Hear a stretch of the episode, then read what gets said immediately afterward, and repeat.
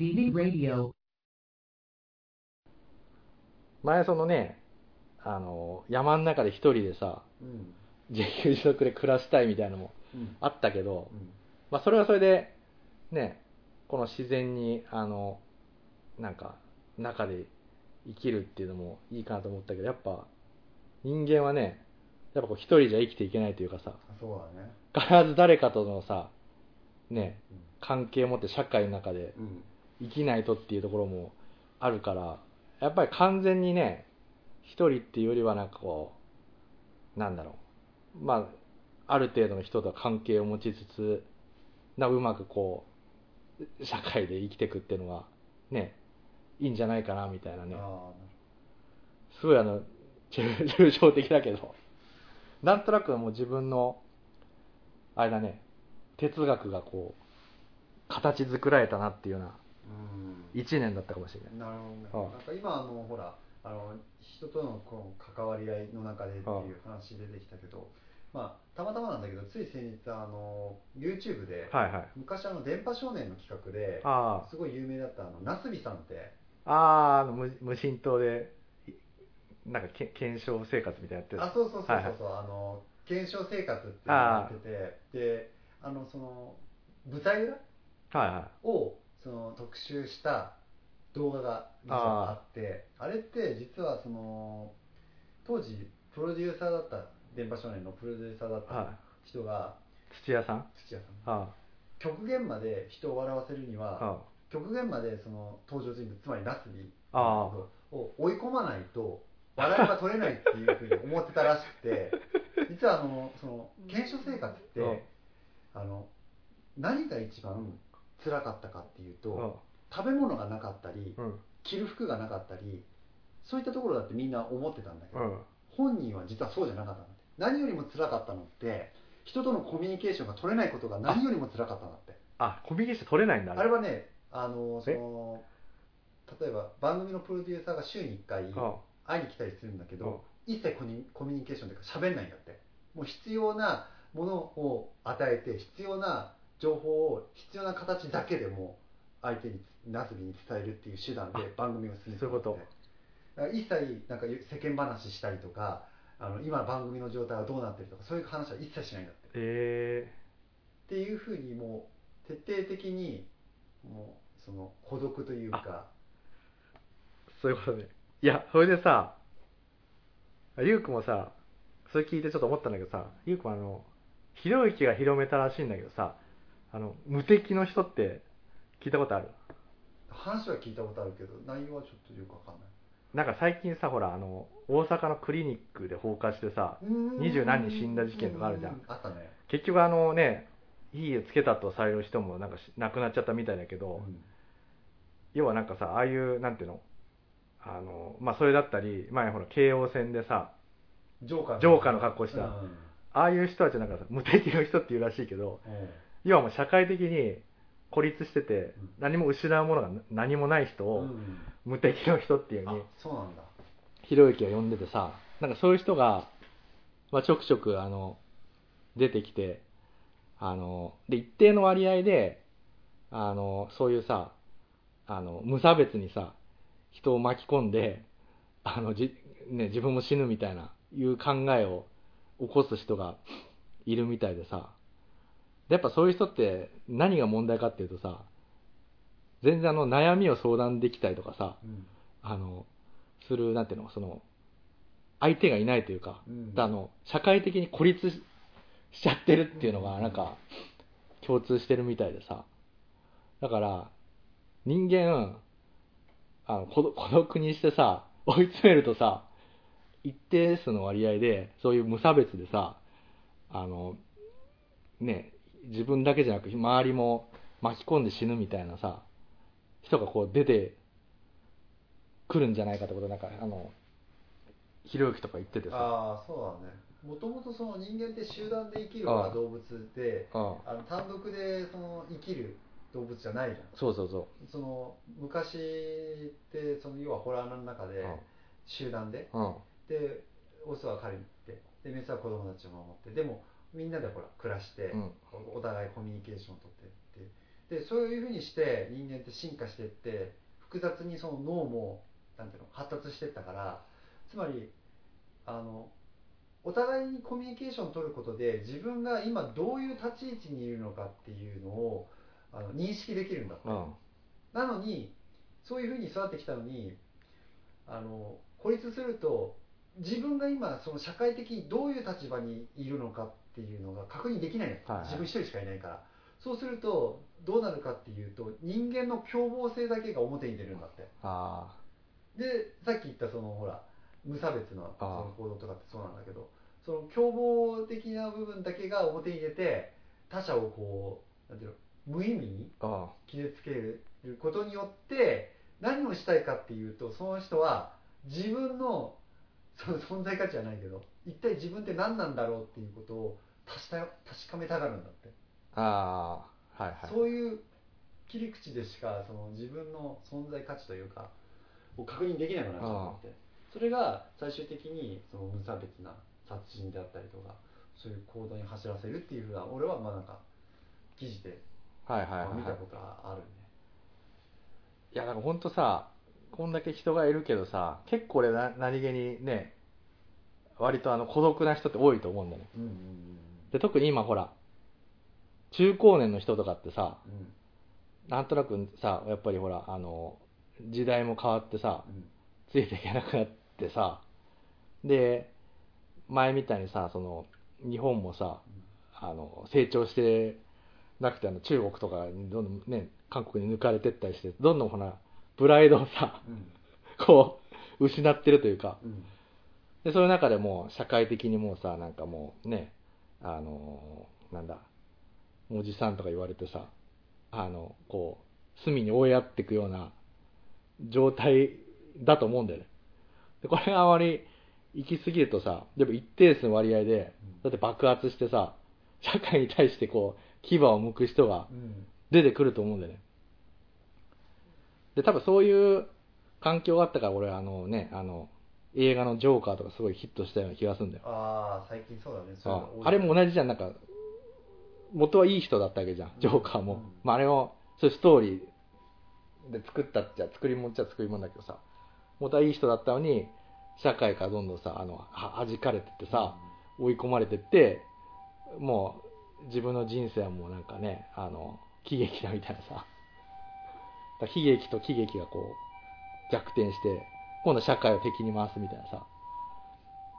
でそれまあそういう影響を受けたね人とかがねあのまあその京王線事件したりとかさ。だからやっぱ完全にちょっとねあの孤立させるのはやっぱ人間の生き方としてあの、ね、今一人一人がさ自分のやりたいことを追求してってるけどあまりにもさ自分だけみたいになっちゃうとちょっと良くないんじゃないかなっていうのはねそうそうだね。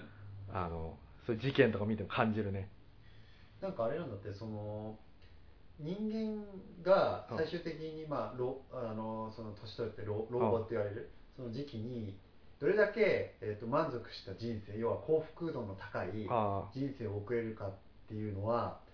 あの意外なんだけあどあのまあほら今ってさ要は成果主義でさ、まあ、競争社会の中で勝った人がその、まあ、仕事上ね、あはいはいはい。あのいいポジションに行って評価されて高い収入を得て、うん。いい生活ができるっていう、まあ、仕組みになってるわけさ、でも実はそのさっき言った老後にいい人生を送れるかあの自分が満足した人生を送れてるかっていう調査をしたところ、うん。早い段階で出世その出世の争いに負けた人ほど、うん。いいせいいっていうのは要は満足した生活が、お生活が送れたっていう結果が出てるんだよ。あそうなんだ。で最後まで、うん。その競し競争の中で戦ってきて勝った人ほど、う満足度の低い老後を送るんだって。へえ。これはなぜかっていうとコミュニケーションの取れないん。老害になる人がその出世コースで勝ち残ってきた人なんだってそれはなぜかっていうとつまり相手を蹴落としてうん。どうしたら自分が生き残れるかっていうことだけをあの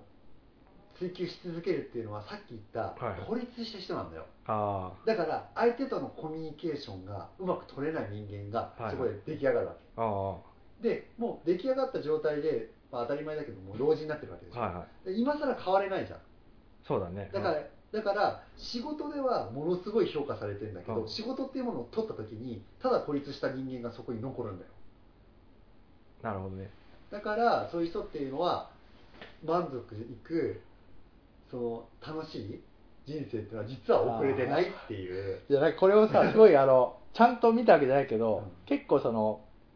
あのさ企業とかさにさあのクレーム入れるさクレーマーって呼ばれる人いるじゃん。ああいるね。かなりのた確率で結構そのそこそこのねあのいい会社に勤めててうん。あのそれをなんかややめてさあのまだ元気なあ中高年の人が 結構な割合が多いらしくてさクレーマーに。クレーマーあそうなんだ。だからそのねやっぱ自分のそのねあの追いやられてってさ必要とされなくなってったこの不満みたいのをそういうなんかそんな窓口みたいにぶつけるその怒りを。まだまだ俺はやれるのにみたいなさいう人が結構多いみたいなうんの聞いたことがある。ーなんか今もあ特にあれらしいねコロナ禍であそのなんていうの自分が理想としたあその人生を歩めてない人がまあ多いわけじゃん。あ本当はこういうふうにしたかったのに、うんでも現実はそうじゃない。っていうようなその人ってやっぱり増えてるんだって、はいはい。だから今言ったその要は企業に対するクレーム。これはもう圧倒的に消費者の方が有利なんだって。なぜかって、日本の文化ってほらお客様文化だから、はいはいそうすると絶対その店の方が自分よりも立ち位置がひまあ下。あ自分よりも上に来ないっていうのが分かってるから、あはいはいえーそれをいいことにそういうところでそういうまあ社会的まあ言い方悪いけど社会的弱者のはいはい。人が、あのはけ口にはいはいしてるパターンってやっぱ増えてるんだって、あだから無意味にさそのマウントを取るじゃないけどそのマウントに何の意味があるんだっていうような 案件で結構そのクレーム入れてくる人がああ。すごく多いらしくて。そうだよね。で海外なんかって全然やっぱりその文化が違うらしくてあその日本の場合ってさお金を出してくれるから神様はお客様っていうような考え方だけあど海外は違ってほらチップ制だけどあここまでは仕事だからやる。だけど別に自分がやってるのはあくまで仕事だから別にお客様っていうわけでやってるわけじゃなくてあ例えばほらホテルのベルボーイとかもそうだけどここれは仕事だからやってるだけであって別にそのあなたを尊敬してるとかあなたのことをなんかこうよく思ってるからリスペクトしてるからやってるわけじゃないんだって。あだからその考え方がもう全然違うんだそうだよね。いやわかるの。だかそうそうら海外ではそのチップ制って言って要は客があそのやってサービスやってくれた人に対してどうもやってくれてありがとうって言ってお金を渡すの。あでも日本の場合はもうその料金の中にああ。それも全部まあ含まれててあまあそういう違いがやっぱあるんだってね。いやもうたまに見るもんね。そういうなんかさ店員とか切れてるさ。大体おじさんじゃない？なんか。そうだね。ね。あまり女の人が切れてる そうそうそう。そうないよね。うん。そう。そうだね。うんやっぱりものすごいプライド高いし、うんさっきほら、ね、浜岡が言った通りその競争競争社会の中でこう自分が勝ち抜いてきたもしくは、まあまま例えば勝ち抜けなかったとしても自分はやれるんだっていう、うん。そういうなんか、ね、思いの強いおじさんというかさその、まあ、常にこうあなんかさ俺感じるのがさ、うん。ちょっとくだらない話なんだけどさ、うん。朝の通勤時間にさやたらさどっちが先にさその道をこう歩くかみたいなのがたまになんかそういうネタであるの知らない？あのあまりうん。ほら浜尾が車使ったりするからさうん。そういう実感ないと思うけど電車とかで通勤してる人はよく会う現象なんだけど朝さみんなさまあ会社行くためにさ早歩きであ歩くじゃん。うんそうするとさどっちが先にさそこに行くかみたいな感じでさ おじさん同士がこうなんかさ争いになったりするっていうことあそうなんだ結構よくあるらしくてそれがなんかトラブルの元になってあーなんかねあの警察とかがさあ。の喧嘩があってね何が原因だったんですかって聞いたら本当にくだらないことでそういうのが原因で喧嘩になっちゃったりとかもあるぐらいなんだよでそれってある意味もう一種の病気でさうん。たったその道をどっちが先に歩くかっていうそれすらもうもう競争になっちゃってるわけよ、あつまり常にもう戦い続けてるあから、はいはいはいはい。脳がもうさもうそういうふうになっちゃうんだよね、うん。思考が。うん。だからこそさっき言ったそのなんかさなんていうのどうでもいいようなことでもさうん。自分の思い通りにいかなければさそれはもうなんかなんか正義じゃない悪だみたいなさそういう思考になっちゃうんじゃないかなって自分自身はそう思ってるんだよね。そうだよね。いやなんかさまあでもねあのこんだけ言ってるけどさ完全にそうなんていうのその他人事じゃないなっていうのもあってさねやばいね。あそうだね。自分もなんかそのねあの寛容さというかさうん。ちょっとねあの失ってきてるんじゃないかなっていうところもさあそれはあってさ。まあ結構やっぱそのまあまなんて違うけど、こまあ、子供とかさ結構どっか行ったりとかしてさあのやっぱりその子供は子供のペースでさいろいろ何かやったりとかするからさ自分の思うねね。スピードだったりでうん。できないじゃん、でもなんかさその早くねこっちのペースに合わせて早くししてしろみたいな感じにまあなっちゃったりとかさ。うんまあ、ちょっとで事例は違うけどさ結構やっぱ自自分中心に、ね、なっちゃってるなっていういやとそれろをねわかる。あのだからそういうのも結局やっぱそのおおじさんのさうん。や競競争じゃないけどこう自分が、そうだよね。ねペースで何でもやりたいみたいなさ。だからそれもさ俺もそう普段よく思うんだけどさ実はさそこやってさなんかさ親がさうん。すごいあの実は正解を言ってるように見えてうん。本当に親のその行動が正解かどうかなんてあ実はなくて。うん。だってそれって今言った通りあくまでさ親の都合じゃん。そうだね。親の時間で親の考えで親の都合に子供を強制的にうん。合わせているだけであってそれが本当に正しいかどうかなんて確証もないわけで、ないないそれはね自分もすごく感じる。じ自分であの子供に対して言いながら、あ今言ったのってこれって本当にそれが正しいのかなとかこれって単なる自分の自己満足じゃないのかなとか。いやそうなんだよね。でほら前もちょっとあったかもしれないけどさ今ほら学校とかでもさ割とそういうところはさ大きく変わってないでうちらの小さい頃と、うん。だから基本そういう社会生活をさちゃんと営めるようにさちゃんときちっとさルールを守りましょうみたいなさ割とそういうねちゃんとそのあのきっちり多分やるじゃない学校、うんで学校だけじゃなく家に帰ってもさやっぱその学校の延長線じゃないけどその親であるさうちらもさそういう教育を受けてきたわけだから家でもやっぱ同じような価値観を子供にさうん。強要するじゃない。うん。それだと子供ってさ全然そんなに自由にここ気持ち的にさうん。自由になる時間がねえなと思って。うん。だ結構例えば自分の子供だけどまあ YouTube とかすごいさ延々と見たりしてるけどさ、もしかしたらその時間だけが唯一自分の自由になるさねうん時間だからこれはいつまでもねやっていきたいと思うけどでもそれもやっぱ途中でさ見る長もう長時間見てるからやめなさいみたいな感じで言ったりするわけじゃん、結構やっぱ子供ストレスの多い環境じゃないかなと思ってさ。ああそうだね。ね。確かに。なんか言ってたのは昔のうちらの親ぐらいの世代の子供っていうのは多分さ普段ね家でテレビとかないからさ外を走り回っててさうん。あのそそういう自然と戯れてる時間と学校でさちゃんとやる時間っていう風にあってさ。で家でもまあ多分忙しいから割とそんなさきっちりさ親が見てるっていうよりは割と放置というかさ。だかああそうだね。ら割と子供が自由にできる時間があったと思うんだよ。ああ確かにだから学校でしっかりきちっと言われてもまあそのある意味あのこれは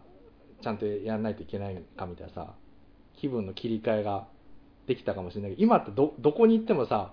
きちっとさ子供まあ確かにね。ねあの管理する状況がさうん。生まれてるからさで子供にとっては結構ストレスだしでそう。そういう状態であの育っていくと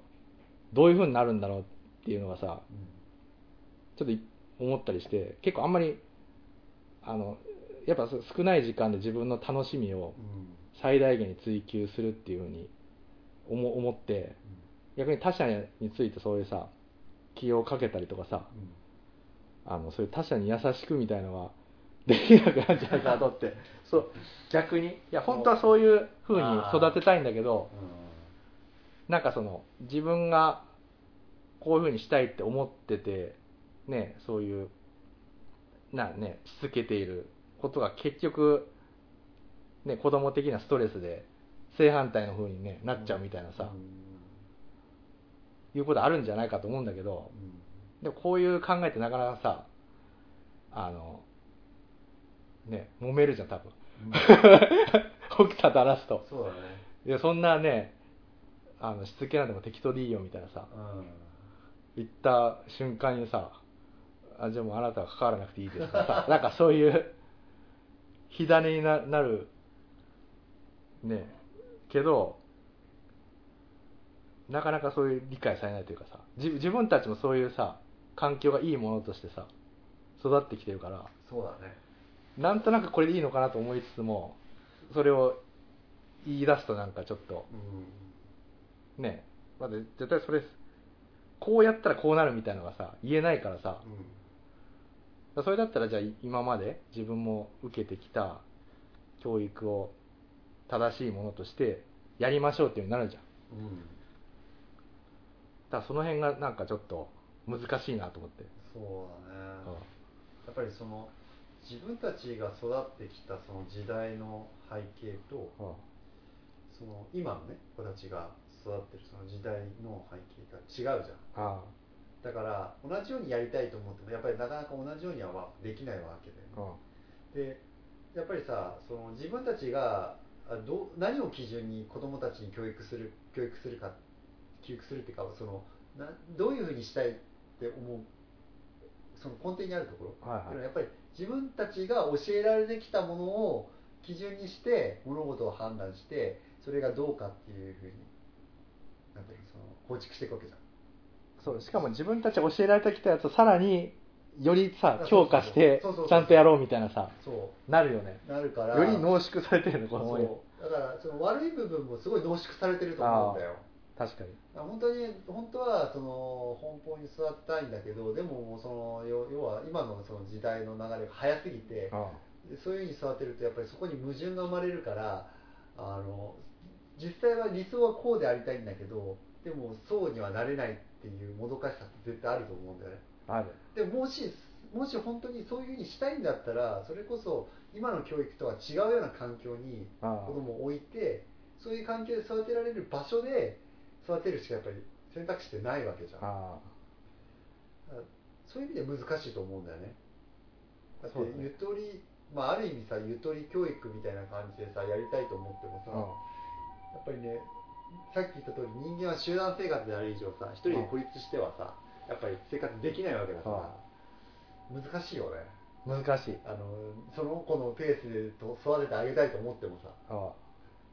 絶対そうはいかないじゃん。そう。そうなんだよ。まあそれ。で自分も口ではさそういう奔放にと言いつついざ目の前にさ 俺が無秩序に動いてるとそこをねあの規制したくなるというかね、まあそうだよね。やっぱり何もね干渉せずにはいられないよね。そ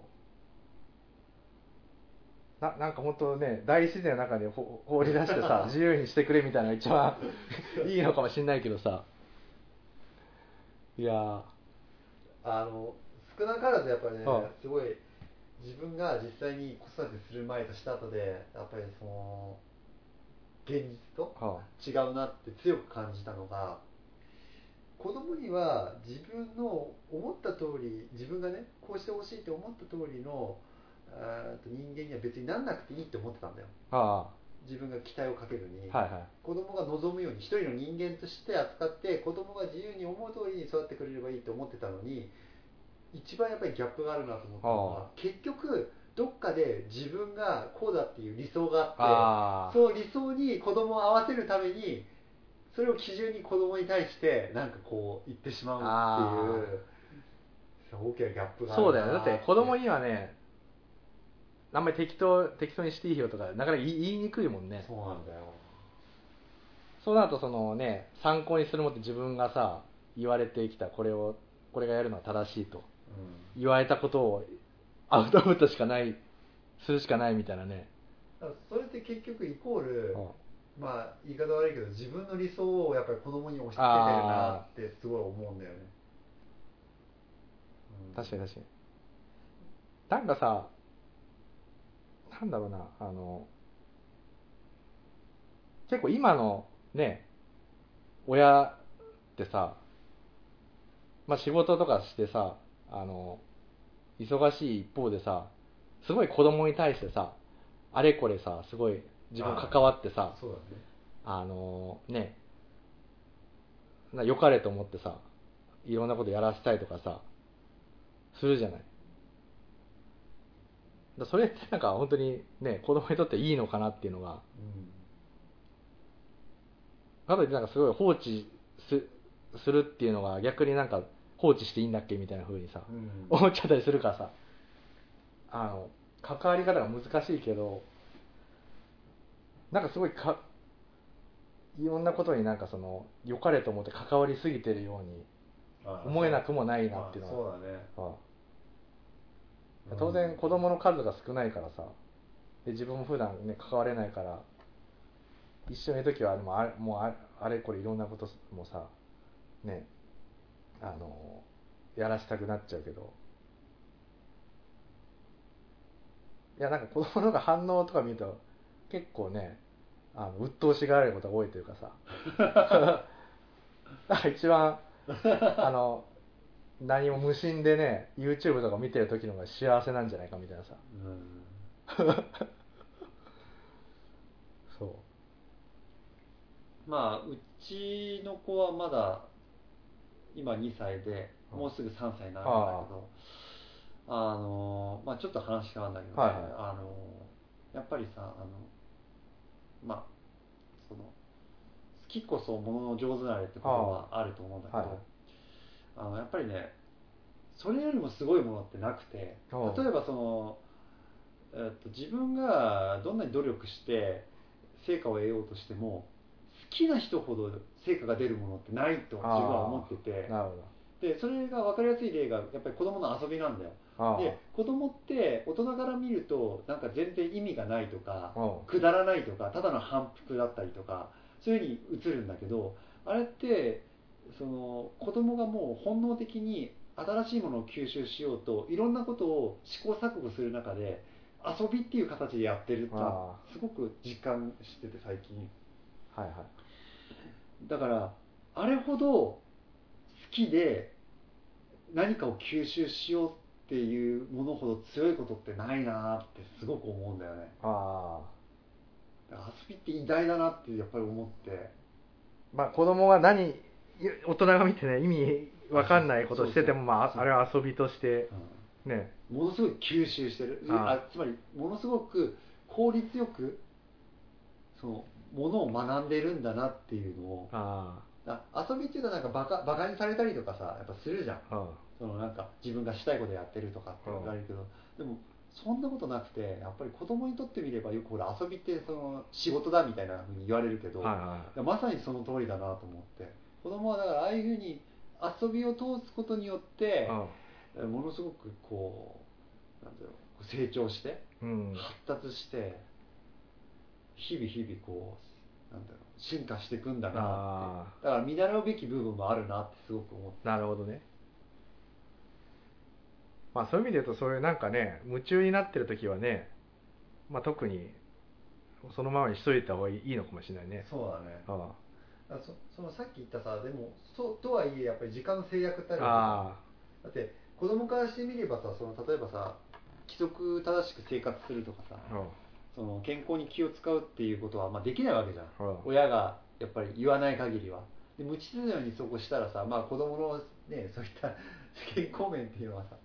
まあ、損なわれるのはままあそうだね。見えてるわけだからああそことのそのバランスの取り方っていうのはまあ難しいよね。難しいんだよね。いつまでもじゃあ YouTube 見せてていいのかって言ったらそうでそういうわけにはいかないし、うん確かに。だからそういう意味で言うと子育てはさあんまりそのなんていう。の、まあ、いろんななんていうのあのインターネットとかでもさ、知識はねいろいろあの吸収できるようになったけど子育てっては別にそんななんていうの時代によってそんなアップデートするねものじゃないんじゃないかと思ってうんでさ多分あのあのなんていうの生物として考えるとさやっぱ人間ってさあの子育てってなんていうのそのあの母親だけがさあの1対1で向き合ってさ育てるっていうよりはまあ父親もそうだしもうおじいちゃんおばあちゃんもそうだしあとそのなんか周りのその近所じゃないけどさ、うん。そういうコミュニティでさうん社会の中で育てるようなうん。もののような感じがしてきて。ああなるほど。ねそう考えると今ってさ本当もうなんていうのまあ多少共働きでさあのね父親も育児に専念するけどやっぱ母親がさ育てるさあの負担があの偏ってるのが多いじゃん。うん。で特にシングルマザーなんてさもう本当ワンオペみたいになっちゃってさ。そうだね。うん。それってなんか多分ねあの良くないと思うんだよね子供にとって、うんでお母親にとっても多分さ良くないと思うんだよ精神衛生上。うん。だやっぱりこのなんとかこういろんな人とさあのみんなでこう育てられるような